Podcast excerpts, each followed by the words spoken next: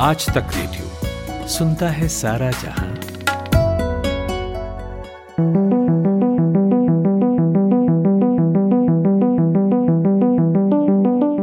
नेपाल से लगातार बड़ी खबरें आ रही हैं और इस बीच पता चला कि प्रधानमंत्री ओली उन्हें पार्टी ने निकाल दिया है और दो गुट हैं नेपाल में, नेपाल कम्युनिस्ट पार्टी के भीतर। एक को पुष्प कमल दहल प्रचंड वो अगुवाई करते हैं और दूसरे का नेतृत्व प्रधानमंत्री के पी शर्मा ओली के पास था। तो फ़िलहाल की स्थिति यही है कि प्राथमिक सदस्यता से ओली निष्कासित हो गए हैं। बहुत सारी चीज़ें नेपाल से निकल कर आ रही हैं और बहुत सारी आती रही और पीएम ओली का एंटी इंडिया स्टैंड किसी से छिपा नहीं, वो खुलकर लेते रहे हैं। और इसके अलावा चीन ने जिस तरह का नेपाल की राजनीति में पिछले दिनों दखल दिया वो दखल जो है, उसकी काफ़ी आलोचना भी हुई और भारत की पेशानी पर बल भी पड़े। तो मेरे साथ आज इस सब पर बात करने के लिए मोहम्मद जीशान हैं, बेंगलोर से हमारे साथ हैं। एडिटर इन चीफ हैं फ्रीडम गैजेट के। इसके अलावा भारतीय डेलीगेशन में रह चुके हैं, जिसने यूनाइटेड नेशंस न्यूयॉर्क में काम किया। साथ ही इसके अलावा जीशान जो है, मिडिल ईस्ट की कई गवर्नमेंट्स को सलाह दे चुके हैं इकोनॉमिक एंड पॉलिटिकल मॉडर्नाइजेशन पर। तो लगातार वो जो हैं इंटरनेशनल रिलेशंस पर नज़र रखते हैं और खासतौर पर आज नेपाल के बारे में बातचीत करने के लिए मैंने उन्हें जोड़ा है। तो बहुत बहुत स्वागत जीशान आपका। बहुत बहुत धन्यवाद जी। तो जीशान नेपाल में लगातार पिछले कुछ वक्त से अनस्टेबिलिटी तो है ही और ठीक है कि पीएम ओली प्रधानमंत्री तो अभी बने हुए हैं, लेकिन अपनी ही पार्टी के लिए वो पराये हो गए। पार्टी ने उन्हें बाहर निकाल दिया। तो बहुत सारे हिंदुस्तानी चौंके हैं, बहुत सारे लोगों को वहाँ की पॉलिटिक्स के बारे में पता नहीं है। तो पहले तो मैं पहला सवाल यही पूछूँगा कि ये जो नेपाल में हुआ है थोड़ा सा इसका एक बैकग्राउंड आप बता दें थोड़ा सा सरल भाषा में समझा दें कि ये सब नौबत क्यों आई? जी। तो पहले तो पहली बात यही है अभी प्रधानमंत्री है नेपाल में एक बार वो। जिशान एक बार एक बार जिशान दोबारा से बोलिएगा। वो कट गई थी आपकी आवाज़ शुरू से बोलिए। जी मैं यही बता रहा था कि आपने बोला था कि के पी शर्मा ओली जो आप प्रधानमंत्री हैं नेपाल की वो थोड़ा सा एंटी इंडिया स्टैंड ले रहे हैं। आ, हम्म। लेकिन अगर आप आ, कुछ साल पहले देखें तो ये बिल्कुल ऑपोजिट था। तो ओली साहब जब वो आ, नेपाल की यूएमएल कहते हैं उनको यूनिफाइड मार्क्सिस्ट लेनिनिस्ट पार्टी कहते हैं तो नेपाली हम्म। कांग्रेस कम्युनिस्ट पार्टी में दो भाग थे जो उनको यूनिफाई करके नेपाल कम्युनिस्ट पार्टी किए थे एक फैक्शन था यूनिफाइड मार्क्सिस्ट लेनिनिस्ट पार्टी जो के। पी शर्मा ओली साहब का था और दूसरा था माओइस्ट पार्टी जो प्रचंदा के आ, पास था और इस दोनों पार्टियों को जोड़कर 2017 में उन्होंने नेपाल कम्युनिस्ट पार्टी बनाया था तो हम्म। कुछ साल पहले तो बिल्कुल ऑपोजिट था यहाँ पर ओली साहब तो प्रो इंडिया लग रहा था माओइस्ट पार्टी का लीडर्स थोड़ा सा प्रो बेजिंग या प्रो चाइनीज़ लग रहे थे क्योंकि चाइना में तो माओइस्ट पार्टी तो चलता है तो उनको थोड़ा सा आइडियोलॉजिकल मेंटर की रूप में गुरु शिष्य के रिलेशनशिप में लग रहे थे वो लोग। तो उनको जब 2017 में जब ये यूनिफिकेशन हुआ था वो चाइनीज़ गवर्नमेंट में ने ही इसको लीडरशिप दे के उनके हम्म। बीच में नेगोशिएशन बना के उनको यूनिफाई किए थे। ताकि उनको एक यूनिफाइड कम्युनिस्ट पार्टी के रूप में सरकार मिल सके। और चाइना के साथ एक गुरु शिष्य रिलेशनशिप भी रख सके। तो हम्म। यही तो चाइनीज़ स्ट्रैटेजी था वहाँ पर। अब क्या हो गया वो अंडरस्टैंडिंग था तीन साल पहले कि ये पाँच साल का टर्म को आधा आधा बनाकर फ़र्स्ट हाफ़ को के पी शर्मा ओली साहब के पास देंगे और फिर सेकेंड हाफ़ को प्रचंदा के साथ देंगे। बोल के यही अंडरस्टैंडिंग था। पर ऐसा हुआ नहीं। तो अब तीन साल के ऊपर हो गया है। तो अब दिसंबर 2020 में क्या हुआ था वहाँ पर? थोड़ा सा कंट्रोवर्सी हो गया था कि प्रचंदा और ओली साहब के बीच में झगड़ा हो गया था उनके राइवलरी के मुताबिक। और प्रचंदा ने उनको निकालने के लिए कुछ करप्शन का एलिगेशंस भी लगाए थे। तो हम्म। ये सब देखकर ओली साहब को लगा कि शायद वो पार्लियामेंट को डिसॉल्व कर दें। तो उनको शायद फिर से चुनाव में खड़ा होकर वापस आ सके प्रधानमंत्री बन के बोल के। उनको ऐसा स्ट्रैटेजी था तो इसीलिए उन, उन्होंने डिसॉल्व कर दिया पार्लियामेंट को। और राष्ट्रपति भी इसको मान गया। तो यही चल रहा है वहाँ पर। पचंदा साहब को ये पसंद नहीं हुआ तो उनका फैक्शन तो अब ओली साहब के साथ झगड़ा कर रहे हैं और इसीलिए निकाल दिया उनको। नहीं तो अब जब वो पार्टी में नहीं है, पार्टी से बाहर हैं तो क्या उनकी प्राइम मिनिस्टरशिप पर भी इसका कोई इफ़ेक्ट पड़ता है? नहीं अभी तक तो हमें ये पता नहीं क्योंकि ये क्या हो गया तो ये दो फैक्शन हो गया नेपाली कम्युनिस्ट पार्टी में। तो नेपाली कम्युनिस्ट पार्टी में ओली साहब का भी फॉलोअर्स हैं। तो हम्म। उनको फॉलोअर्स को लगते हैं कि भाई ओली साहब का फैक्शन ही लेजिटिमेट पार्टी है यानी सही पार्टी है कम्युनिस्ट पार्टी का और रेबेलियन फोर्स को वहाँ से निकाल देना चाहिए। तो दोनों फैक्शन ने अब इलेक्शन कमीशन के पास जाके उन उनको पेश किए हैं कि वही तो रियल फैक्शन है और दूसरा फैक्शन तो रेबेलियस फैक्शन है। तो अभी तक इसका निर्णय नहीं हुआ है कि कौन रेबेल है या कौन असली फैक्शन है कम्युनिस्ट असली पार्टी है कम्युनिस्ट पार्टी का। तो ये हम्म। अभी चल रहा है। नहीं जीशान आपने कहा कि भाई अब जो ओली का एंटी इंडिया स्टैंड हमने देखा कई तरह के बयान आए। एक तो ज़मीन का झगड़ा था फिर राम को लेकर उन्होंने बयान दिया असली अयोध्या यहाँ है राम नेपाली थे जैसी बातें भी की उन्होंने। तो अचानक लगा कि पता नहीं क्यों प्रधानमंत्री प्रधानमंत्री ओली जो है भारत के खिलाफ चले गए हैं। आपने कहा कि पहले नहीं थे। जी। तो अभी मैं दो तीन सवाल आपसे पूछूँगा भारत और चीन के मामले में भी कि कैसे किसका दखल ज़्यादा है वहाँ पर नेपाल में। लेकिन ये बताइए कि ऐसा हुआ क्यों फिर कि एकदम वो आदमी जो भारत के इतना करीब था एकदम भारत से इतना दूर दिखाई देने लगा? जी ये तो पहला जो इंसिडेंट हुआ था वो था मधेसी का इंसिडेंट जब हम्म। नेपाल की कॉन्स्टिट्यूशन का ड्राफ्टिंग हुआ था और उसमें तो भारत को लगा कि मधेसी को इक्वल राइट्स नहीं दिया गए हैं। तो इसी पर डिस्प्यूट हो गया था फ़र्स्ट टाइम दोनों सरकारों के बीच में। हम्म। तो इसी से मुझे लगता है कि ओली साहब ने चेंज कर दिया तो अगर आप देखें तो नेपाल जैसे राष्ट्रों जो दो बड़ा बड़े राष्ट्रों के बीच में थोड़ा सा फ़सल गए हैं तो उनको तो ऐसा लगता है कि सही फॉरेन पॉलिसी होगा दोनों को काउंटर हम्म। बैलेंस करना तो अगर भारत से दबाव आए तो चीन के साथ वो अलायंस कर देंगे नहीं तो चीन से दबाव आए तो भारत के साथ अलायंस कर देंगे। ऐसा ही श्रीलंका में भी हो रहा है और ऐसा ही नेपाल में भी हो हो रहा है मेरे हिसाब से। और ये दुनिया में जहीं भी ऐसा छोटे देशों होंगे तो वो ऐसा ही फॉरेन पॉलिसी का इस्तेमाल करेंगे। तो हम्म। इसीलिए मुझे लगता है कि वो मधेसी डिस्प्यूट से एक के बाद एक वो काला पानी का भी डिस्प्यूट हुआ। और फिर भारत से ऐसा स्टेटमेंट्स आए थे कि नेपाल तो चाइना के बेहस्ट में वो काम कर रहे हैं और चाइना के इन्फ्लुएंस में काम कर रहे हैं। तो ऐसा स्टेटमेंट्स भी तो बहुत प्रॉब्लम किए थे नेपाल में और पब्लिक ओपिनियन को भी थोड़ा सा एंटी इंडिया बना दिया तो हाँ, बिल्कुल वो मसला मुझे याद है बहुत वक्त तक ट्रक नहीं जा पा रहे थे नेपाल सीमा के अंदर और एक तरह की घेराबंदी हो गई थी।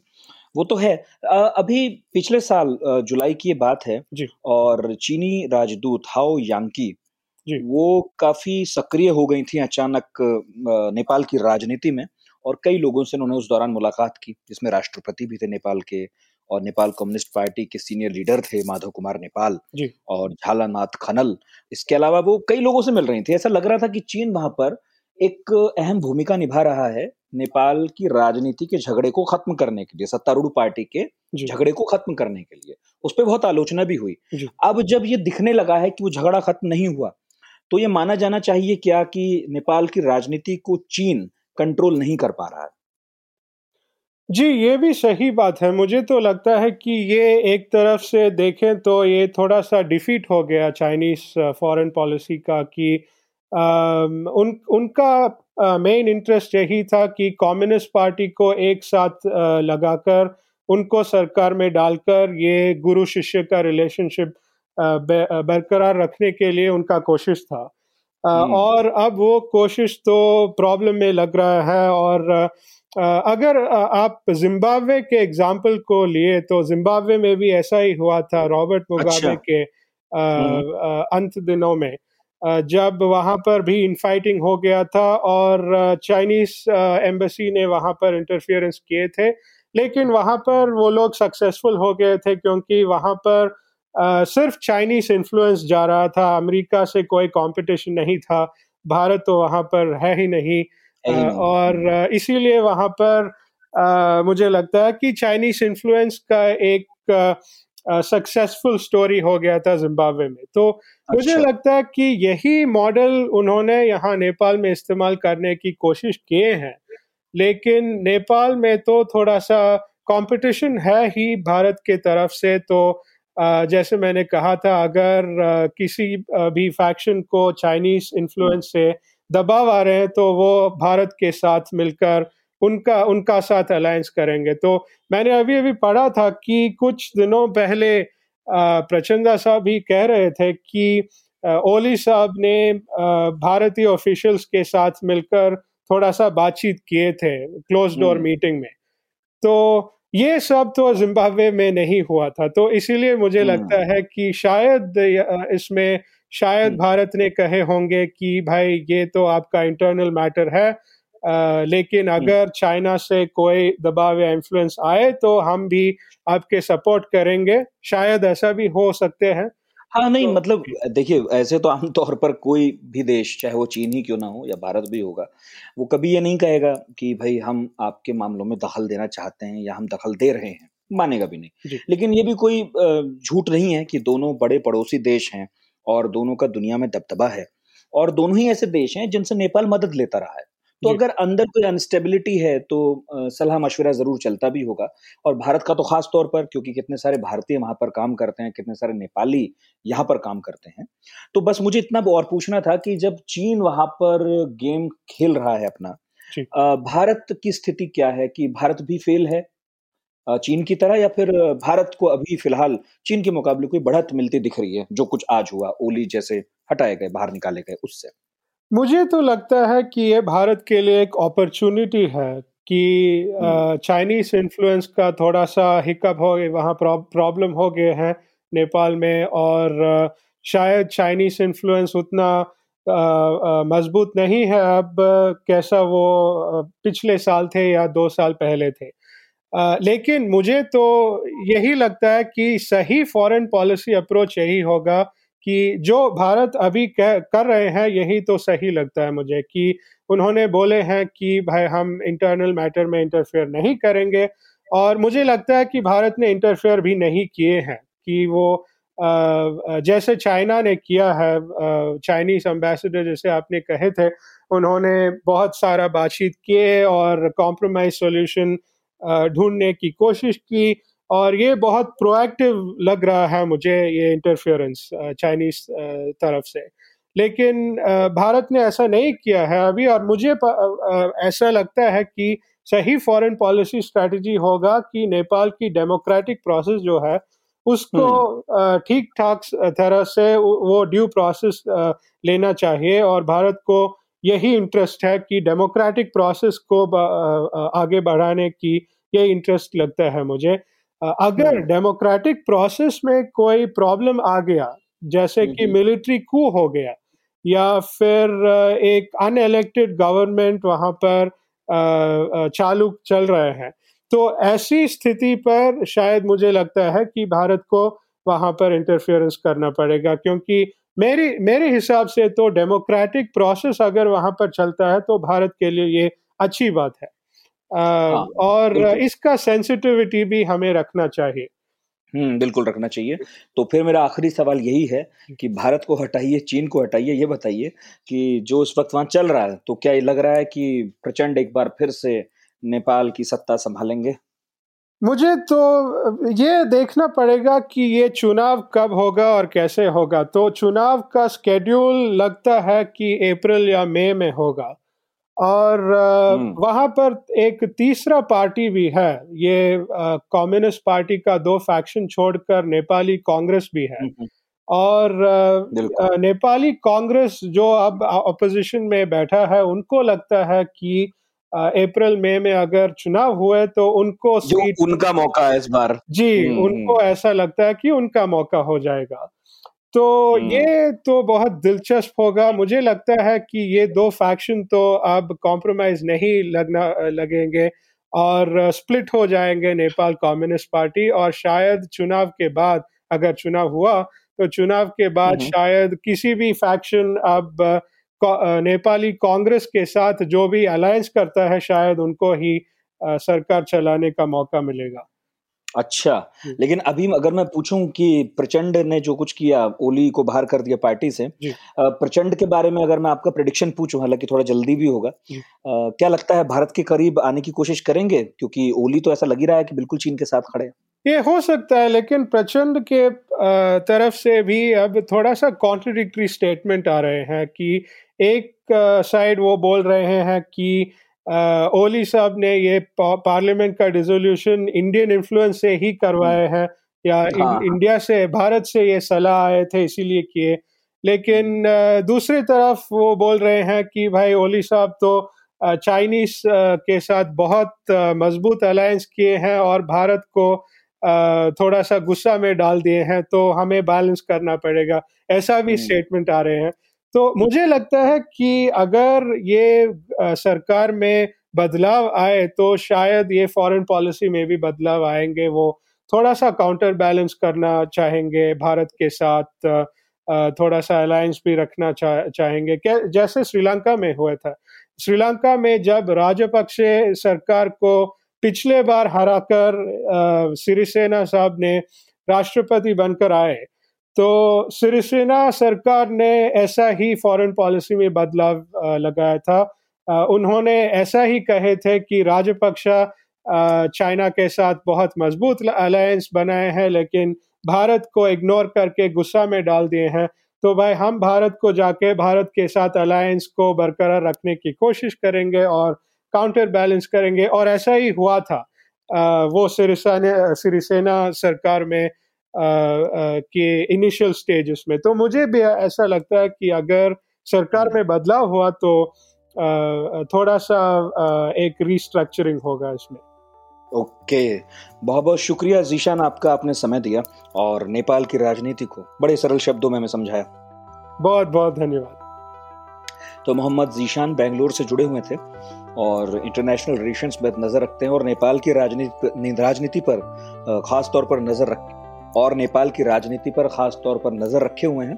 इस वक्त नेपाल में बहुत कुछ चल रहा है। प्रधानमंत्री ओली पहले अध्यक्ष पद से हटाए गए और अब कम्युनिस्ट पार्टी ने उन्हें बाहर निकाल दिया है। प्रचंड कुमार दहल के पत्ते खुले हुए हैं। भारत और चीन सबके नेपाल पर नज़र है। और आपने ये बातचीत सुनी, इस बातचीत के बारे में कुछ कहना चाहते हो तो रेडियो एट द रेट आज तक डॉट कॉम पर लिखकर भेज सकते हैं। फेसबुक ट्विटर इंस्टाग्राम यूट्यूब जहाँ भी आप हमें सुन रहे हो, वहाँ पर अपनी प्रतिक्रिया दर्ज करा सकते हैं। मेरा नाम नितिन ठाकुर है। ये पॉडकास्ट था। आप आज तक रेडियो सुन रहे थे। सुनते रहिए।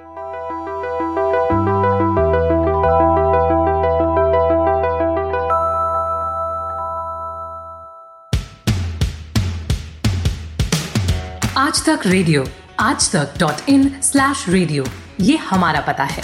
लेकिन हम आपके पसंदीदा ऑडियो प्लेटफॉर्म्स पर भी हैं। Google podcast Apple podcast Spotify Jio Saavn जैसे ठिकानों पर भी आप हमें सुन सकते हैं। और अगर YouTube आपकी पसंदीदा जगह है तो वहाँ पर भी हमें सब्सक्राइब कीजिए।